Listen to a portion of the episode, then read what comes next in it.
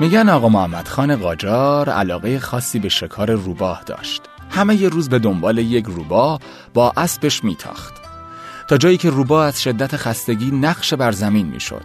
بعد اون بیچاره رو می‌گرفت و دور گردنش یه زنگوله آویزون می‌کرد و بالاخره ولش می‌کرد.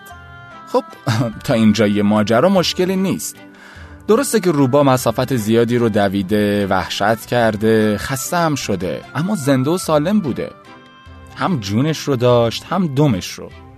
پوستش هم کنده نشده بود. اما فقط میموند اون زنگولهه. از اینجای داستان به بعد هر جا که روباه بره یه زنگوله تو گردنش صدا می‌کنه. دیگه نمی‌تونست شکار کنه چون صدای اون زنگوله هر شکاری رو فراری می‌داد. پس تنها میموند.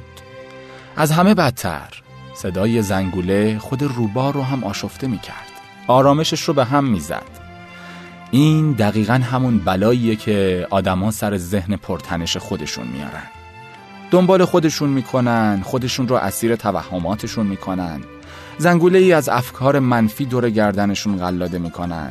بعد خودشون رو گول می‌زنن و فکر می‌کنن آزادن. ولی در واقع که اینطور نیست. برده افکار منفی خودشون شدند و هر جا که میرن اونها رو هم با خودشون می‌برن. اون هم با چه سر و صدایی؟ درست مثل سر و صدای تکون دادن پشت سر همه همون زنگوله ها